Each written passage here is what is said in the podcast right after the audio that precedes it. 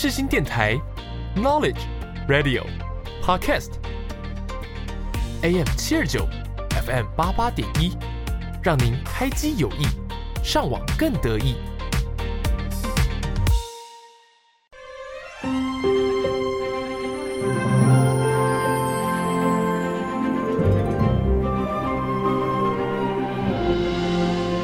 欢迎来到元宝的戏法空间，我是元宝。正片即将开始，请把自己切换成勿扰模式。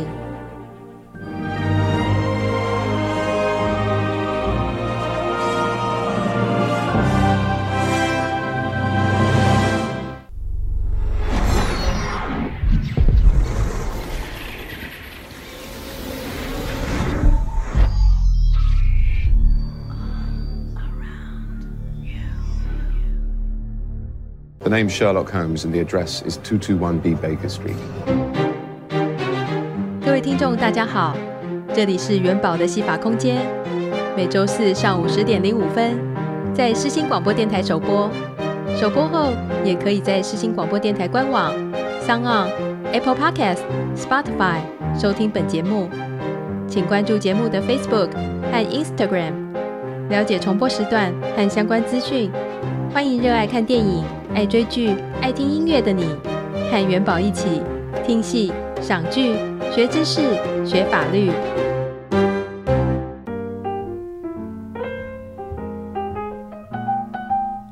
欢迎收听元宝的戏法空间，我是节目主持人元宝。我会在这个小空间里和大家分享电影、戏剧，并且从中抽丝剥茧、拆解剧情，找出影剧作品中的新奇知识和法律问题。每个月除了一般单集，不定期还会有节日主题单集以及当月大来宾。欢迎大家锁定本节目，持续收听每一集。相关播出资讯，请追踪本节目脸书粉专和 IG。有任何想法、建议或是心得分享，也欢迎留言或私讯给我哟。接下来就进入本节目的第一单元。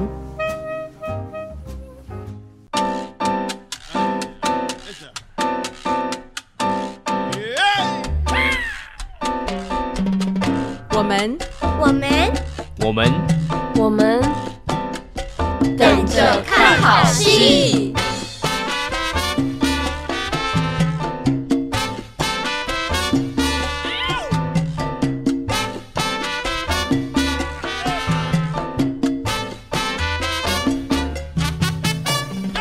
Hello，大家欢迎来到元宝的戏法空间。今天这一集呢，元宝想跟大家聊聊柯南，真相只有一个的名侦探柯南。十月的时候，元宝带家人去日本旅游，那主要就是玩京都、大阪、神户、奈良。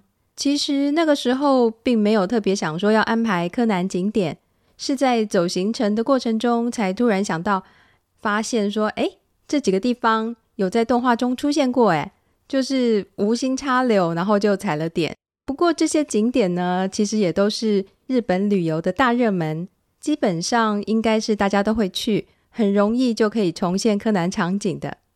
虽然呢，这个万年死神小学生生活的这个米花町是虚构的，但是片中高度还原其他真实地点的这个设计，呃，这个巧思也是常常被大家讨论的。那我们就先来聊聊京都吧。关西地区的京都，过去曾经是日本的首都，拥有相当丰富的历史遗迹。是日本传统文化的重镇之一。京都的一些传统民俗祭典，像是葵祭、祇园祭等等，都已经举办超过千年，是京都独有的特色。京都市的部分历史建筑，在一九九四年以古都京都的文化财的名义被列为世界文化遗产，所以每年吸引大量的观光客，想来这里体验日本传统文化，探访历史遗迹。那京都元宝是去了哪些柯南景点呢？当然，三条、四条、五条，我们是都有去走走逛逛。那这些街道画面也常常出现在柯南的动画中。这部分的话，我就不多做介绍了。我要来聊聊第一个柯南景点，就是清水寺。清水寺是京都的主要景点。柯南连载第一千话的故事，就是从清水寺的大舞台开始。作者青山刚昌就是为了纪念漫画迎来第一千话，才特别画了这一集内容。《名侦探柯南：红之校外旅行》在动画的部分分为鲜红篇和恋红篇，内容除了解决案件之外，很特别的是，常常演唱柯南主题曲的日本歌手仓木麻衣也在片中客串嘎一脚，亲自配音演自己。而且最重要的就是作者青山刚昌让新一和小兰在清水寺大舞台上亲亲确认恋爱关系，这对我们这种柯南粉来说是很重要的事情。虽然只是亲脸颊接吻是没有成功，但是还是甜蜜到溢出荧幕。所以呢，这次来到清水寺，当然要在新一和小兰站的位置拍拍照喽。不过人真的很多。清水寺从二零一七年开始大规模整修，虽然整修期间还是可以进去，但是外观就被整修的这个钢架都遮住了，一直到二零二零年才全部完成。但是那个时候呢，又碰上疫情，连这几年旅游都受限，所以据说今年来清水寺的游客特别多。可是呢，元宝还是有拍到很多好照片，留下纪念。那我们就休息一下，来听听《名侦探柯南：红之校外旅行》的主题曲，由仓木麻衣所演唱的《对你的爱不能止于此，对你的情不愿梦一场》。歌名很长，但是真的很好听。歌词中也有提到清水寺哦。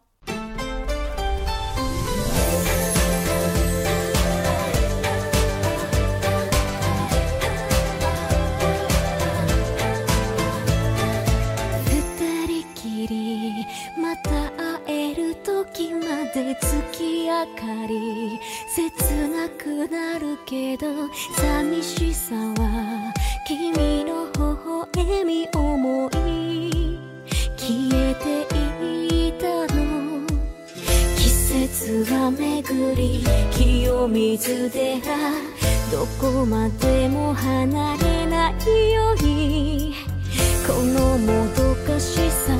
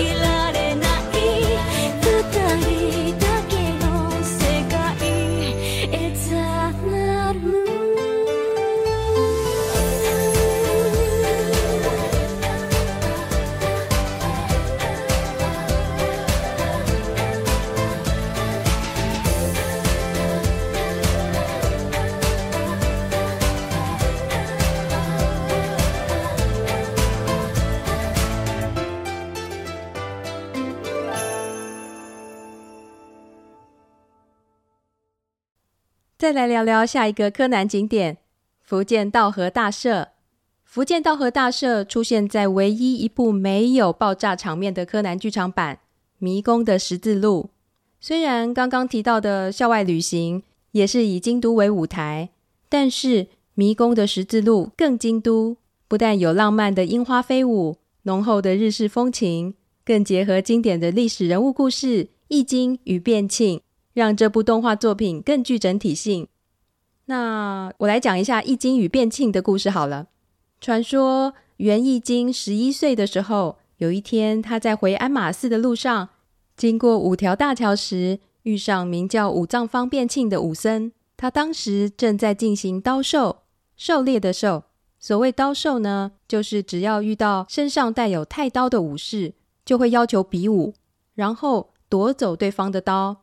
当时变庆已经抢夺了九百九十九把太刀，这次他看上易经身上所配的宝刀，但是源易经武功高强，最后让变庆心服口服。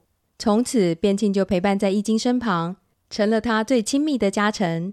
所以，京都跟易经和变庆有关的这些景点其实不少，五条大桥就是其中之一。只是我这次的行程都没有去，就是了。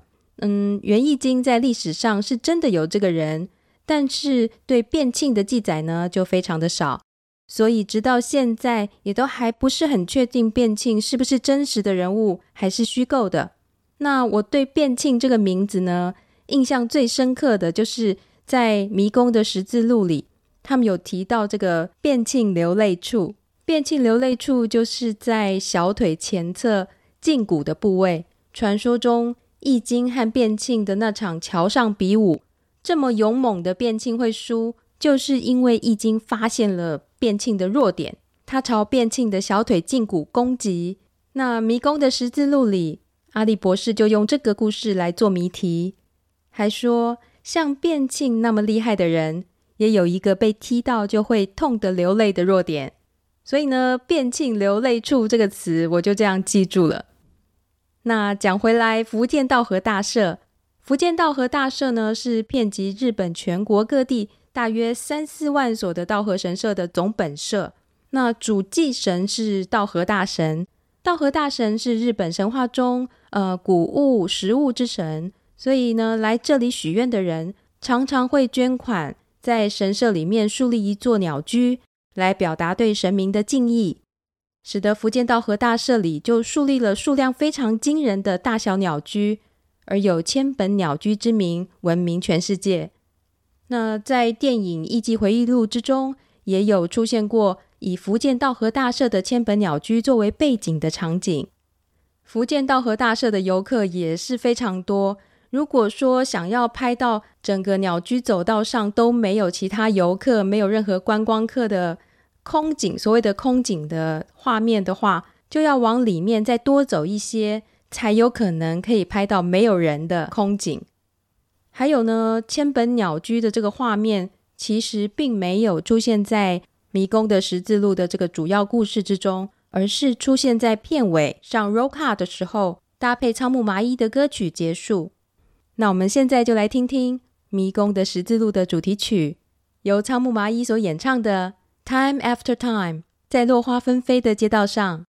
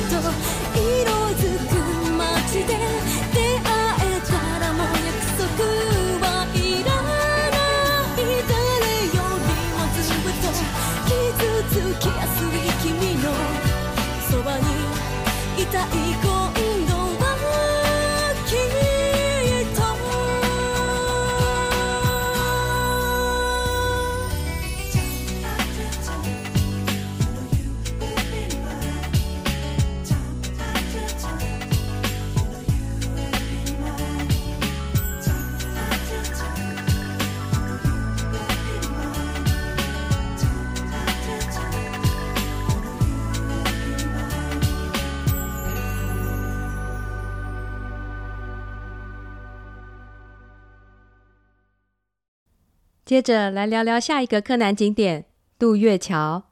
这是《名侦探柯南》第二十一部电影《唐红的恋歌》的场景。这部电影的故事主线也和迷宫的十字路一样，围绕在服部平次和荷叶这对小情侣的身上，以竞技歌牌比赛为主题。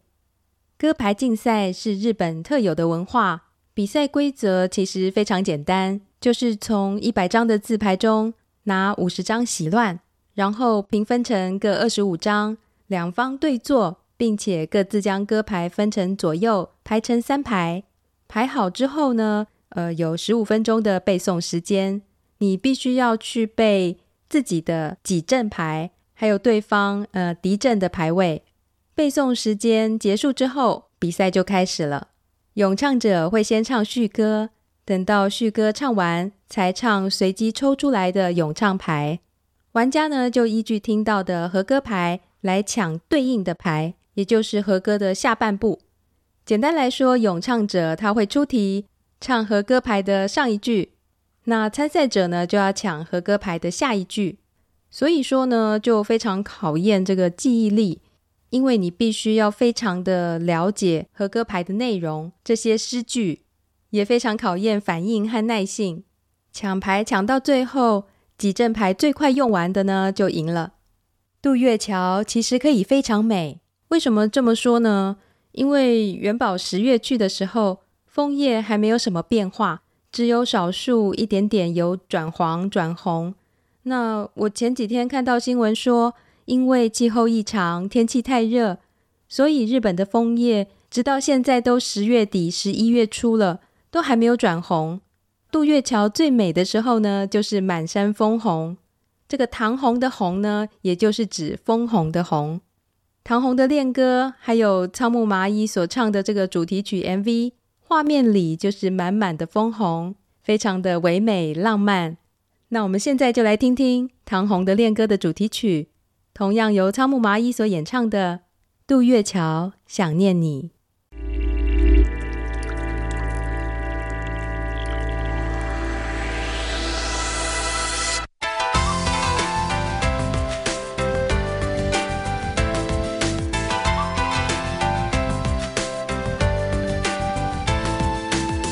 寄り添う二人に君がオーバーラップ。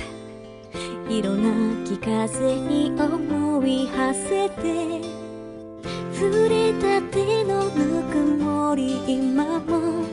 ストップ時間を止めて。そういつの日だって。君の言葉忘れないの。会いたい時に会えない会いたい時に会えない切なくてもどかしい。から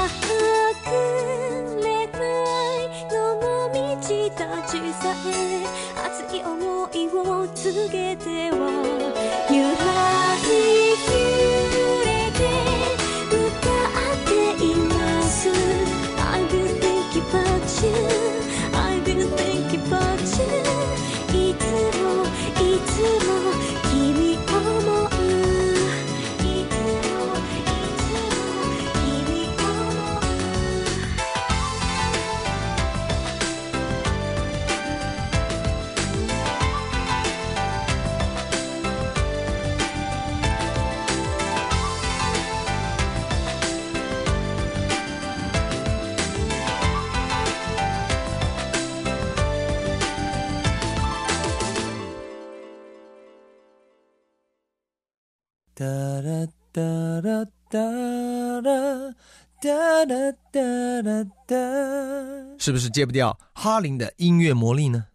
没问题，就让我唱给你听。就是戒不掉你对我的好。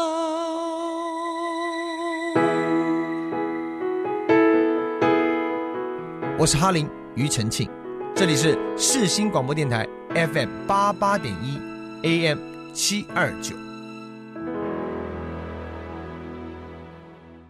奇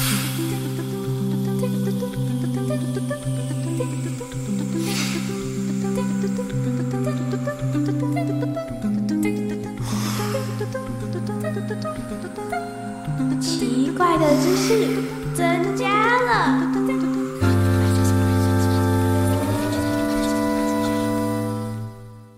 接下来第二单元，奇怪的知识增加了，我们就接着来聊聊大阪。大阪就是服部平次的家，服部平次的天下喽。平次和荷叶常常都会对着，不管是小兰还是柯南，或者是其他人，他们都会很积极、很主动的问说：“哎，怎么样？我们大阪不错吧？我们大阪很棒吧？简直就是非常称职的，呃。”城市走读、城市行销推广的超级好市民。那大阪的柯南场景呢？我们就先来聊聊道顿窟吧。对，应该要念道顿窟，而不是道顿堀哦。道顿窟，呃，就是心斋桥、难波到日本桥这一带，是大阪最热闹的商店街。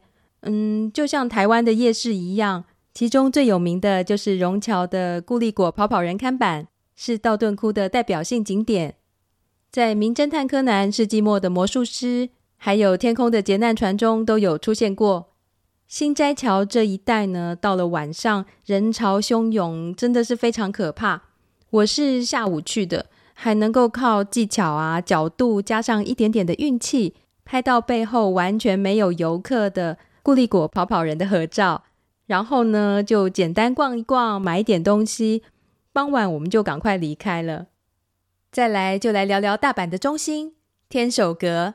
天守阁又名大阪城，也称作金城，金色的金，或者是锦城，锦绣的锦，是大阪市地标性的历史古建筑，位在大阪城公园大阪市正中心的位置。最古老、最起始的这个大阪城呢，是实现统一大业的丰臣秀吉所兴建的城堡。在一五八五年建立，花了十五年才陆续完成。但是呢，后来曾经因为天灾人祸，重修改建好几次。有一次因为被雷击，整座城就这样烧毁了。后来就一直都没有再重建。一九三一年，大阪市民募款了一百五十万日元，以描绘丰臣时代的绘图《大阪下之阵图屏风》为基础，用钢骨、钢筋混凝土。重新整建完成，就是我们现在看到的天守阁了。一九九七年的时候，被日本政府指定登录有形文化财产。天守阁是出现在《名侦探柯南》日语官方电视版的第两百六十三集。如果是拆分版的话，就是拆成四集，二八二到二八五集。那剧集的名称呢是《大阪双重疑案：浪花剑客与太阁城》。算是一个很长，但是很精彩的案件。这个版本天守阁就出现在二八四和二八五后面这两集里。那我们就先来听听名侦探柯南日语官方电视版的第两百六十三集的片头曲同样是由仓木麻衣所演唱的 winter bells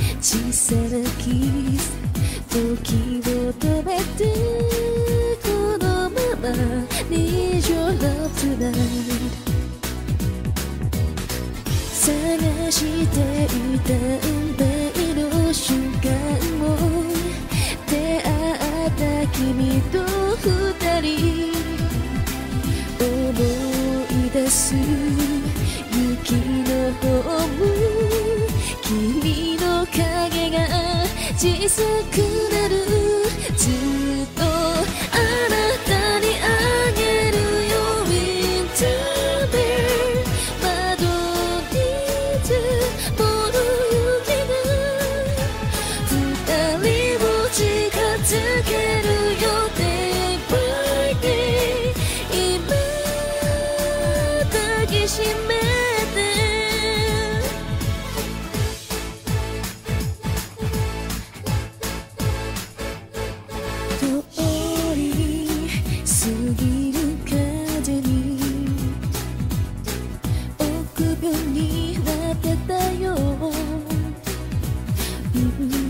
大切な君だから今でも Need your love tonight ライトが光る瞬间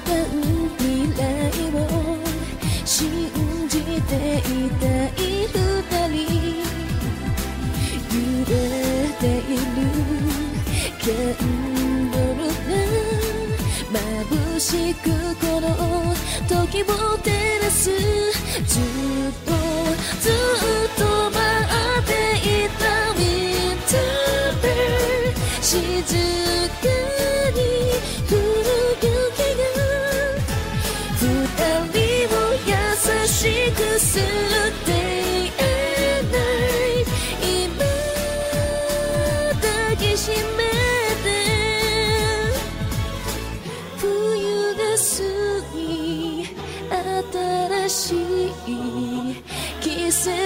节が来る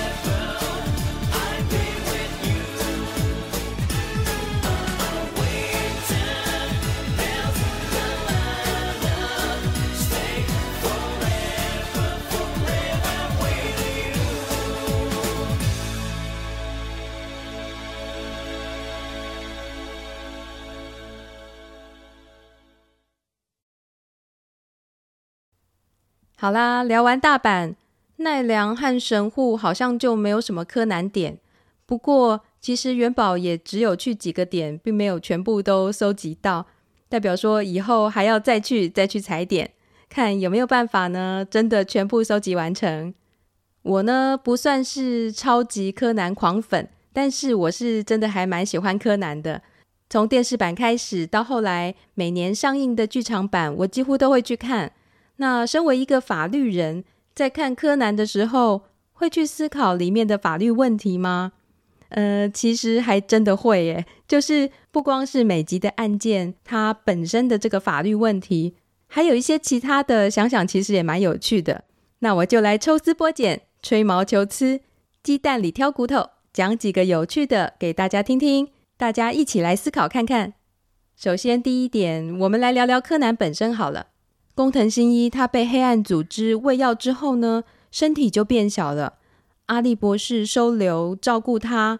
有一次呢，他碰到小兰，情急之下说自己叫江户川柯南，这个我想大家都知道，对吧？他后来还用江户川柯南这个名字进入帝丹小学念书，所以当然就是阿笠博士帮柯南办的这些手续。可是根本没有江户川柯南这个人啊，就算真的有，也不是他呀。所以阿笠博士在办户籍、办入学这些等等这些手续的时候，所写的签的那些文件，那不就是伪造文书了吗？对不对？而且阿笠博士还一犯再犯呢。之后小哀也是这样入学啊。那呃，今天我就不说法条，如果大家有兴趣的话，就自己 Google 一下喽。再来。不管是柯南的身份，还是新一的身份，都是在调查解决犯罪案件。但是柯南本身其实就一直在犯罪耶？为什么呢？就是而且他甚至还带着一帮未成年的少年侦探团一起犯罪。比如说，呃，他们会用阿笠博士的发明，呃，像是侦探徽章啊，他们就会用来窃听、窃录。其实这就触犯了妨害秘密罪了。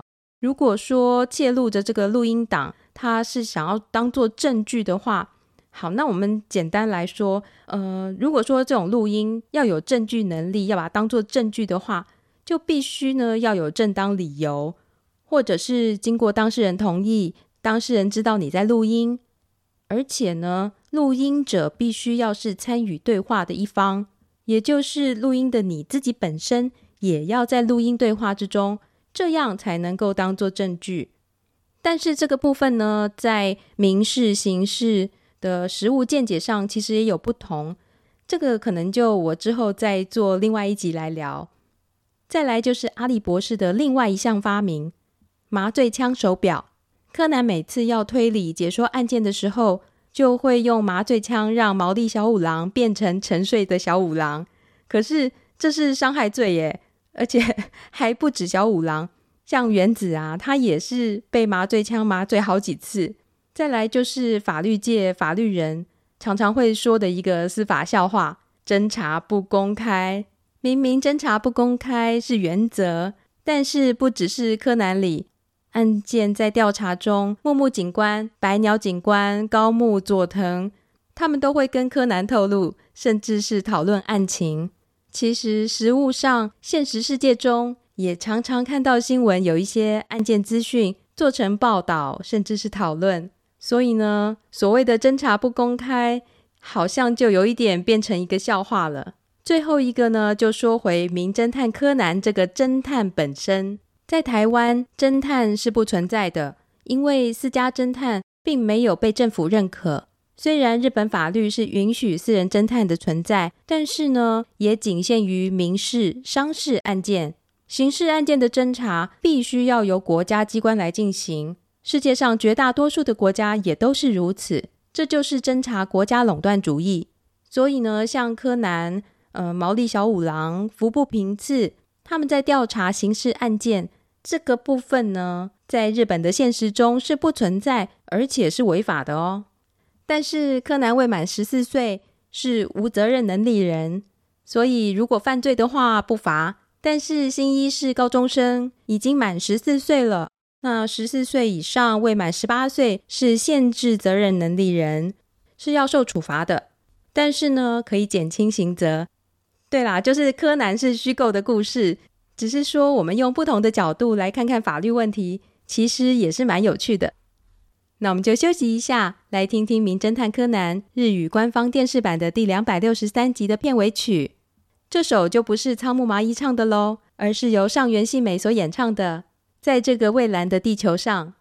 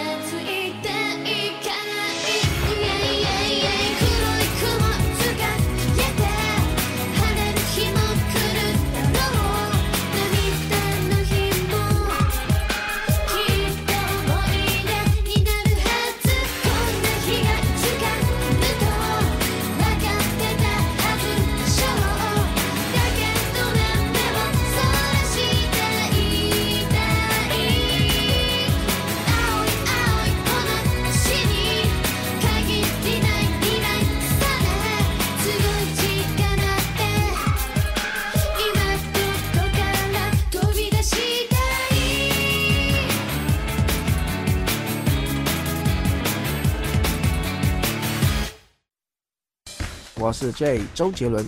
你现在所收听的是世新广播电台 FM 八八点一 AM 七二九。牛仔很忙，跟我一样忙吗？我是 J 周杰伦。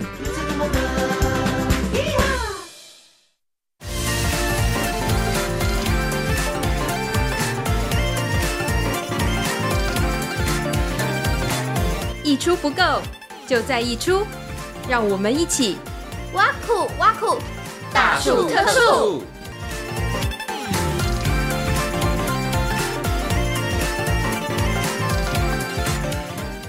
人生很苦，人生很难，但再怎么苦，再怎么难，没有什么问题是一出剧、一首歌解决不了的。如果有，那就再一首，再一出。接下来的第三单元，挖苦挖苦，大处特处，我们来继续聊聊柯南。除了日本的东京、大阪、京都都有非常贴近真实的柯南场景，另外呢，其实不止日本，像英国伦敦还有新加坡也有哦。在动画版的《福尔摩斯的末世录》中，柯南恢复成新一，并且和小兰告白。整个故事的主要场景就是在英国伦敦，所以包括大笨钟、伦敦塔桥、市政厅、伦敦眼、海德公园、白金汉宫、大英博物馆，还有柯南一定也很想去的福尔摩斯博物馆，都出现在《福尔摩斯的末世录》里面哦。那我们就先来听听《福尔摩斯的末世录》的主题曲。这首也是剧场版《沉默的十五分钟》的主题曲，由 b e e s 所演唱的《Don't Wanna Lie》。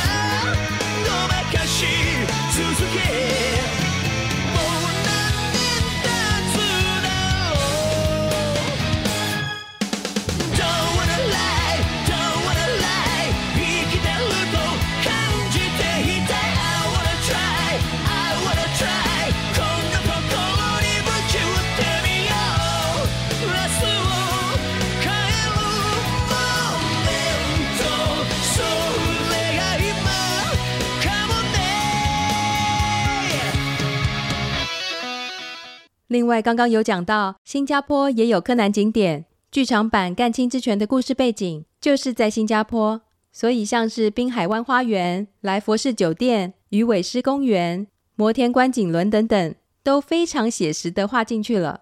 甚至许多场景都在滨海湾金沙酒店里面，连最后的爆破也是在金沙酒店。《干青之泉》的主题曲我也很喜欢，是由登坂广城所演唱的《Blue Sapphire》。き明かしてみせるアンサー。その手に秘めたミステリアス。闇夜に浮かぶ。ブルーサファイア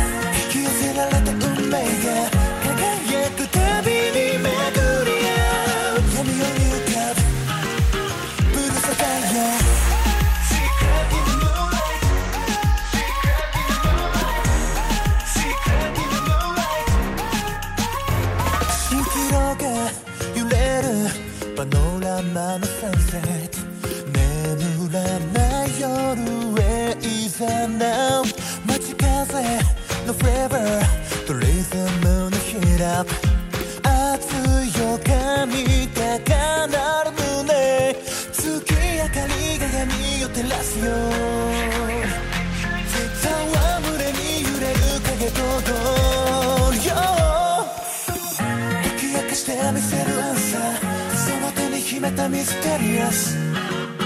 闇夜に浮かぶ。ブルーサファイア。引き寄せられた